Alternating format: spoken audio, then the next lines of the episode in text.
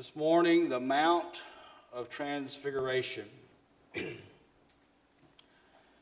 for a moment this morning, I want you to think and consider some key moments in the life of our Lord. Think about some events that you remember in the life of Jesus.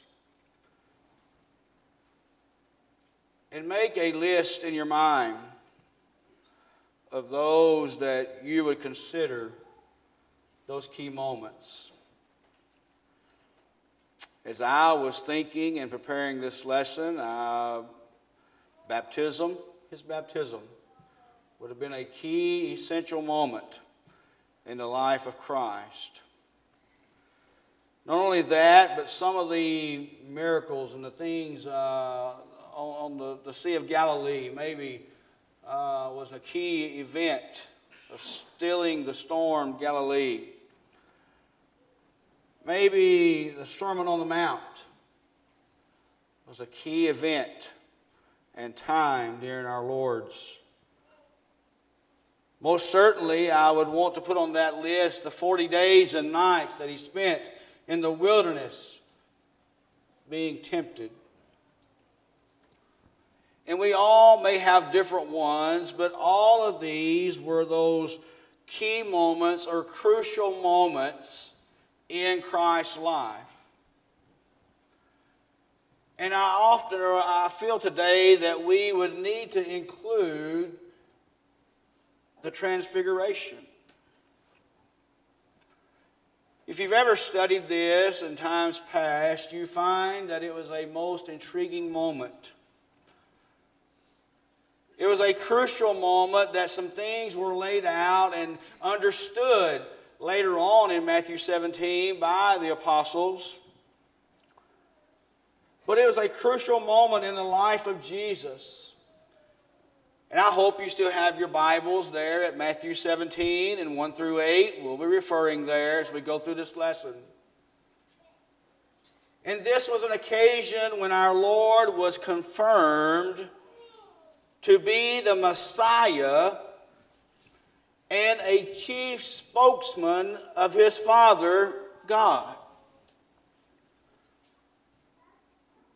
And this morning, I want you to consider these moments and this special moment as we uh, study this together. And I want you to travel with me this morning up that mountain and consider what the Bible has revealed about this glorious event.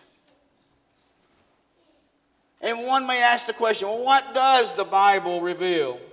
What does the Bible tell us about this great event in our Lord's life? First, it tells us in Matthew 17 and 1, it says that it happened on a high mountain. And let me suggest to you this morning, or tell you this morning, that it wasn't some imaginary place like Never Never Land or some of these mountains that we see in the Lord of Rings or whatever the case may be. It happened right here on planet Earth. It's not something that's imaginary as we often see in, in our movies and things that we watch a real place, a real event, is what the Bible reveals. Now, we don't know precisely this morning which mountain. But many scholars have believed, and, as I've read and studied, that they may, have occurred on Mount Hermon. And this mountain is, is some over 9,000 feet tall, and it's in the northern part of Israel. And most certainly a place that these events could have pla- took place, a pri- many private places and a place for solitude. But nevertheless, of where it happened, there's other key things about this event. Secondly, he took some friends with him, didn't he? He took Peter, James, and John with, with him as he made this journey up the mountain. And if you remember, these three, Peter, James, and John, they were in that inner circle, if you remember. They were at Gethsemane, if you remember. When you go to the book of Mark, and in chapter 5 and verse 37, it speaks of this. And in verse 37, it says to us, And he suffered no man to follow him, save Peter, James, and John, and the brother of James. Now, this was an event of where he healed the ruler's daughter, the daughter of Jairus, if you remember. But they were always there with him. They were that closest to Jesus. In Matthew 26 and 37, he spends time in prayer while the apostles, if you remember, took a nap.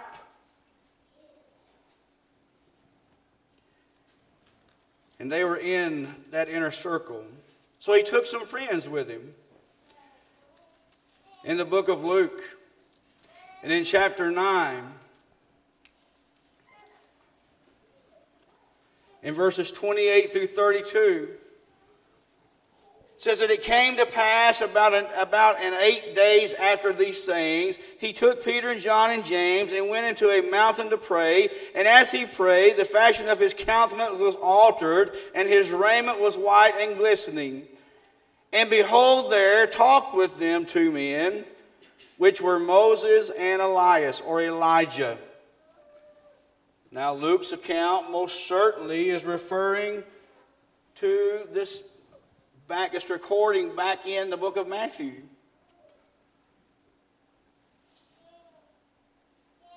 And they were blessed to be with Jesus during this time. What a blessing to be in the presence of our Lord when he was transfigured.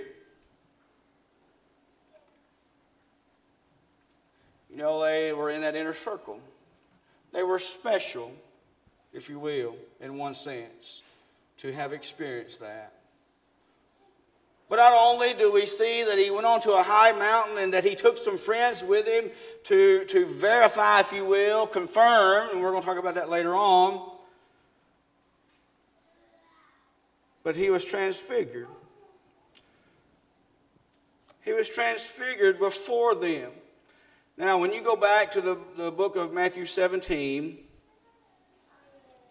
and chapter 17, and verse 2, says that he was transfigured before them, and his face did shine as the sun, and his raiment was white as the light. And let's talk about that just for a minute. This word transfigured comes from the Greek word metamorpho. And it is used in several different occasions uh, in Matthew and Mark's account of the Transfiguration. It's only used, this word specifically in this way, it's only used four times in the Bible. And meaning the word that we know today as metamorphosis, a change from within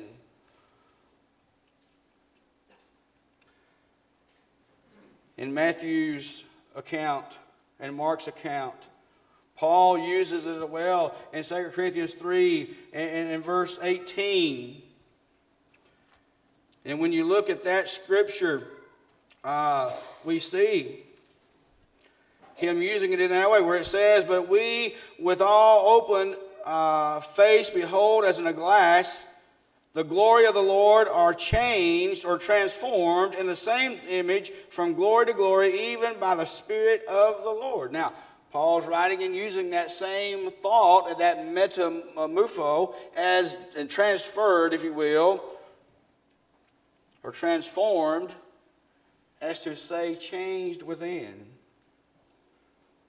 Now, when you go to the book of Romans in chapter 12 and verse 2, notice what it says. And you know the scripture well because Paul's writing there. And he's telling us to not be conformed, if you will, to this old world.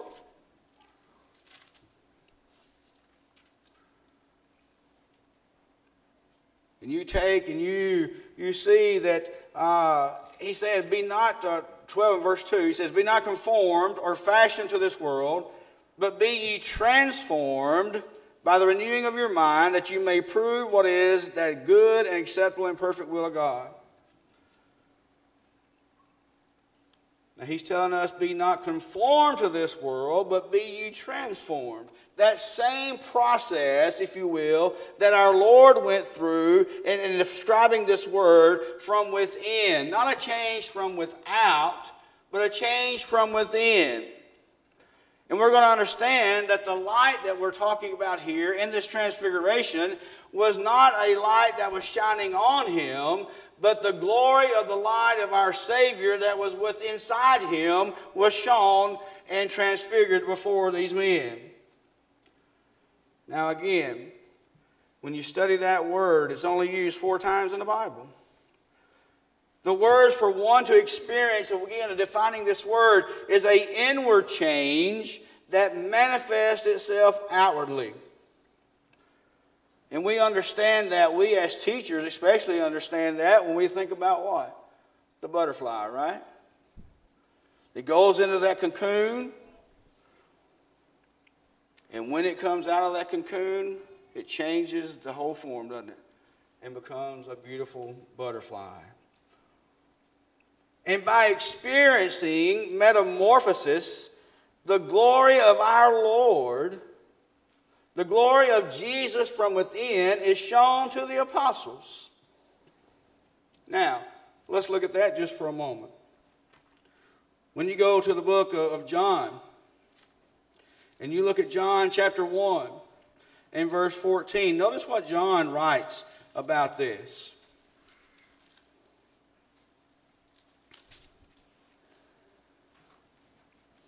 He says, The Word was made flesh and dwelt among us. And we beheld his glory, the glory as the one begotten of the Father, full of grace and truth. Now you look he says, The Word was made flesh, and we beheld His glory. That glory of that light shining uh, of, of our Lord. He was there that day, and he saw the glory of Jesus. Peter writes concerning this in the, in the book of 2 Peter and in chapter 1. Peter writes these, these words to us again in 2 Peter chapter 1, verses 16 through 18. Says, For we have not followed cunningly devised fables when we made known unto you the power and the coming of our Lord Jesus Christ, but were what? Eyewitnesses of his majesty. For he received from God the Father honor and glory when there came such a voice to him from the excellent glory This is my beloved Son, in whom I am well pleased. And this voice which came from heaven we heard when we were with him in what? The Holy Mount. Peter writes about that.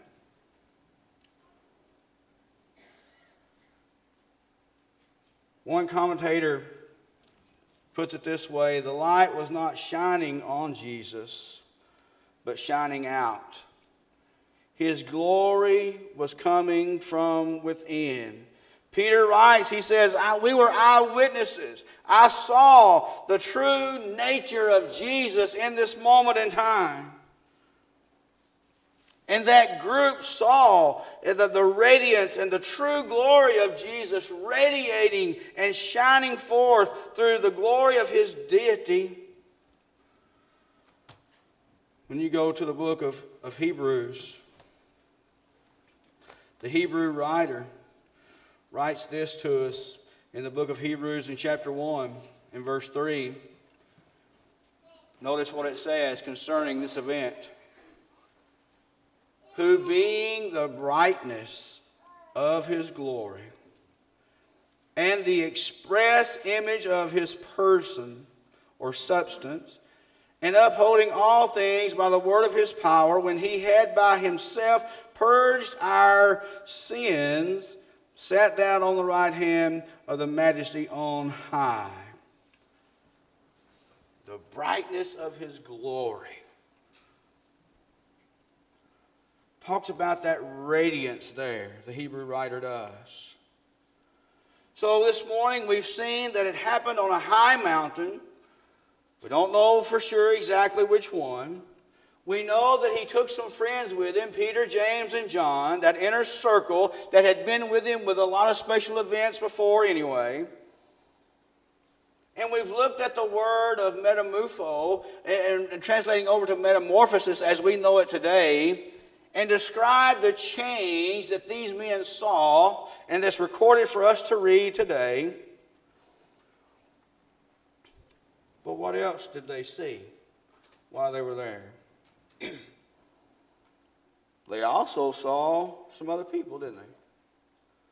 Moses and Elijah appeared. You look there back in Matthew 17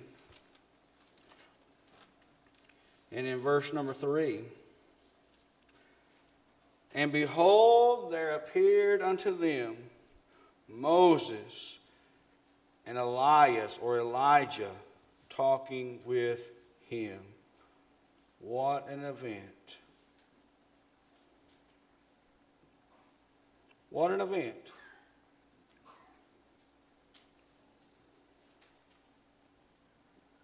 What were they talking about?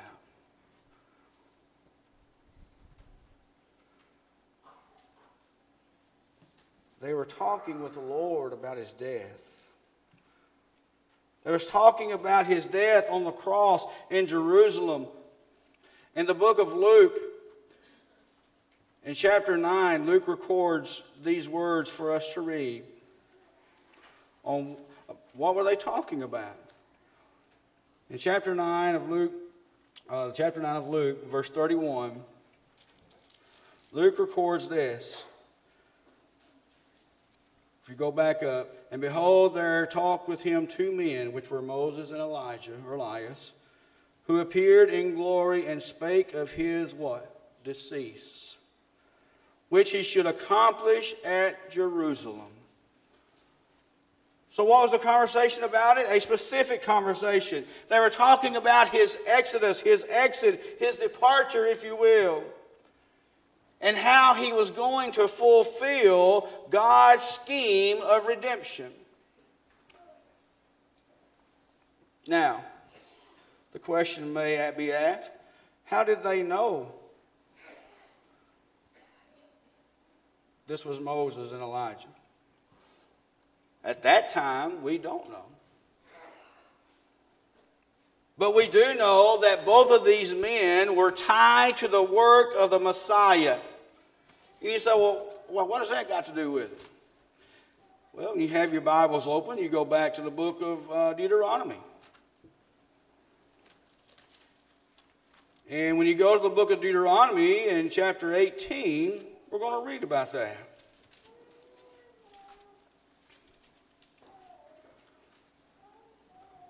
in the book of Deuteronomy 18 and verse 15.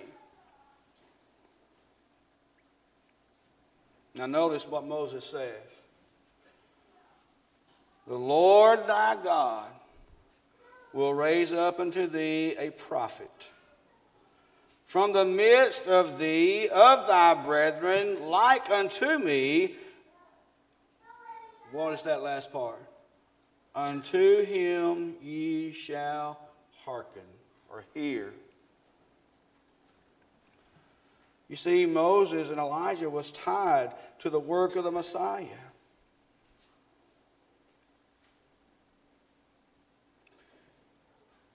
You know, they were seeing these two. Why? Why these two? We've got many characters in the Old Testament that could have appeared at this time. You know, you, you think about Ezekiel or, or David or Daniel or, or any, any other Old uh, Testament character. Why these two? Again, because they were tied to the work of the Messiah. Moses spoke of that one that would be raised up. They foreshadowed, and both would confirm who the Lord is. Now, in the book of Matthew, chapter 17, you go back a chapter into verse uh, chapter 16, you see that conversation between our Lord and the disciples, where it says, "Who do you say I am?" And they tell him, don't you? Peter's great confession. So now we have Moses in Deuteronomy that's saying, saying those things about the one who will be raised up. And you need to hear him. And, and we're going to read that just in a moment. Uh, those words, same words, being uh, verbatim pretty much uh, when God speaks. But now I want you to look at the close of the Old Testament. The very last book of the Old Testament. In the book of Malachi, in chapter 4, in verses 5 and 6. The Old Testament closes with these words. Now, notice it. In chapter 4, in verses 5 and 6. Behold, I will send you Elijah the prophet before the coming of the great and dreadful day of the Lord. And he shall turn the heart of the fathers to the children, and the heart of the children to their fathers lest I come and smite the earth with a curse. Now, as those words are spoken, there's going to be some 400 years of silence. And when you turn into the Old Testament, it opens up, doesn't it? It opens up with the coming of that Elijah.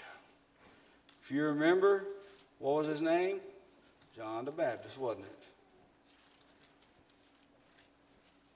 Now you look at Mark chapter 1 and verse 4. John did baptize in the wilderness and preached the baptism of repentance for the remission of sins. You go back in the verse 2, as it's written, the prophets of Isaiah the prophet, Behold, I send my messenger before thy face, which shall prepare the way before me, the voice of the one crying in the wilderness, Prepare ye the way of the Lord, make his path straight.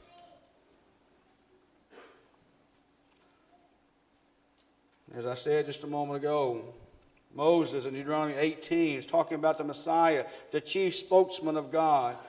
And Malachi says, uh, 400 years earlier or more, he says, I'll restore uh, the first of the work of God. And, and he closes with that prophecy. Now, I know you still have your Bibles marked in Matthew 17. Go back there. We're fixing to, we're fixing to tie all this together. In Matthew 17, in verses 9 through 13, they're about to exit the mountain.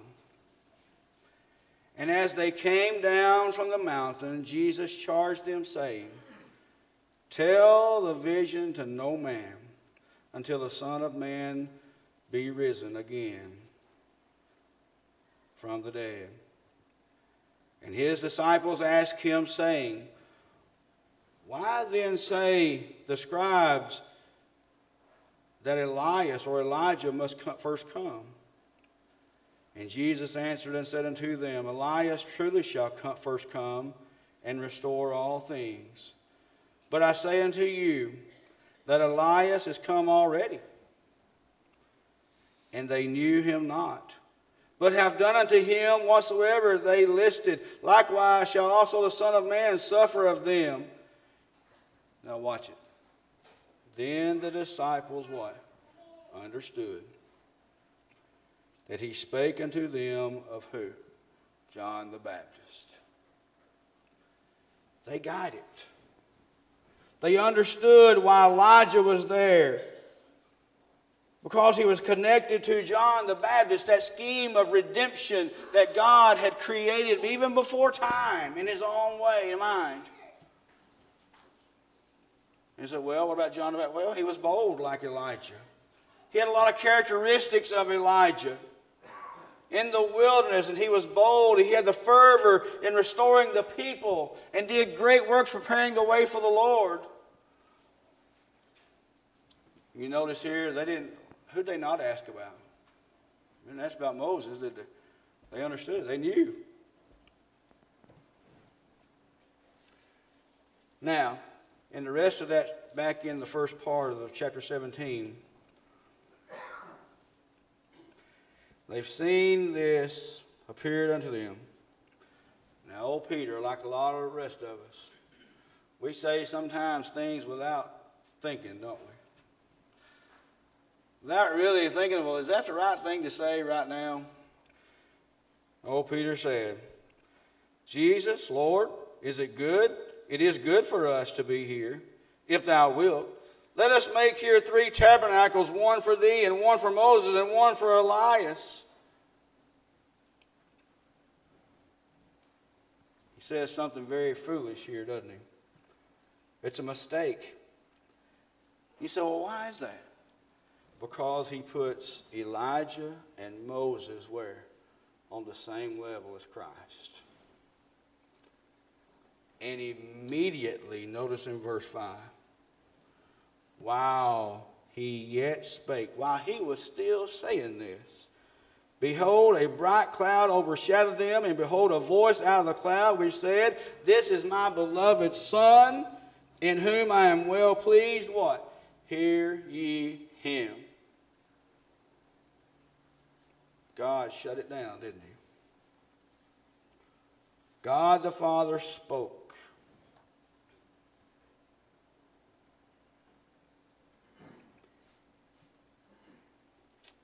You think about this great event. Now, our Lord, our God, didn't speak very much like that throughout Scripture. I remember back in Matthew 3 and 17, he spoke at our Lord's baptism, and he said, This is my Son who I am well pleased. Now, he didn't say, Hear ye he, uh, them. He, that was coming later to this point. His words were similar to what he heard on that day. And at this point, they confirmed Jesus, fulfilled the prophecy of Moses out of Deuteronomy 18 and 15 that we read just a moment ago. Notice they didn't ask about Moses because God made it clear. And as we close, let me ask this question. This morning, this very day, what do we need to see on the mountain? You took this journey with me this morning. I would like to offer you just three things quickly. We need to see the glory of Jesus. While we have not and have not, will not see Jesus transfigured on the mountain, you and I this morning can see his glory through his word. Everything the Bible reveals about Jesus radiates his glory. You see, people 2,000 years ago were seeing the deity of God through his Son. We see it through his Word. Secondly, we need to see Jesus, the Messiah. The Transfiguration confirmed that Jesus is the only Messiah. Hear ye him. Don't listen to anybody else. That's still true today. Don't listen to some man or some book other than the Bible. We may not have been the Messiah that many of the Jews wanted, but he's the one whom God the Father appointed to accomplish his will. You see, back 2,000 years ago, he wasn't the Messiah the Pharisees wanted, the Sadducees wanted. Even today, a Messiah, a lot of what Jesus is to people today, even in today's world, is like a genie in the bottle. They want to bring him out. They want to rub it. They want to bring him out when times are hard. They want to bring him out when I need you. But all the other times, I'm going to keep you in a box or I'm going to keep you in the bottle. A lot of people today want a Messiah and a Jesus as one to, to make them rich and to take all their problems away. to make them wealthy. Let me tell you, Jesus is not a wealth and health Messiah. He came for us to have spiritual life, eternal life through Him, eternally. You see, we need to listen to Him. We don't need to listen to the government. We don't need to listen to the latest author who has the book figured out on how I'm going to deal with this depression and this problem in my life. We got the best author there ever was. We don't need to listen to Oprah or Dr. Phil or any television evangelist. We need to listen to Jesus Christ and exactly what he says and do his will. That's what we're commanded to do. And thirdly, we need to see the value in listening to his words. God wants us to listen to his son above. One last verse. You've got your Bibles, John 12 and verse 48. He says, Listen to Jesus. Now, most of us have grown up, and if it's written in red, who said it? Jesus. Now, these words we're about to read are written in red. Let's go back to verse 47 in John 12. If any man hear my words and believe not, or keep them not, I judge him not, for I came not to judge the world, but to save the world. Now listen to verse 48. He that rejecteth me and receiveth not my words hath one that judgeth him. The word that I have spoken, the same shall judge him in the last day. You know what that last day is? Is when we meet God in judgment. What we read in this Bible, young people and old people alike, what we read and study, and when it says that you need to be baptized for the remission of your sins, Jesus said it. When it says that you're to live faithfully, Jesus said it. The Word of God says it. Hear ye Him. All of these things about worship, of how we worship, when we worship, what day, Jesus said it. God said it. He says all of those things, all those parameters that we often look at as rules, that says you do this this way or you can't do this. God said it, Jesus said it, and he says in John 12 48, He that rejecteth those hath one that will judgeth him. But those things I have spoken, the same shall judge him in that last day. What's in this Bible is where we're going to stand on Judgment Day, and if we have not met the requirements that are in this Bible, what Jesus has said, we will be lost and damned to eternal hell. It's that simple. Hear ye him. This morning I ask you, are you following the one and only Messiah? Have you been changed from within?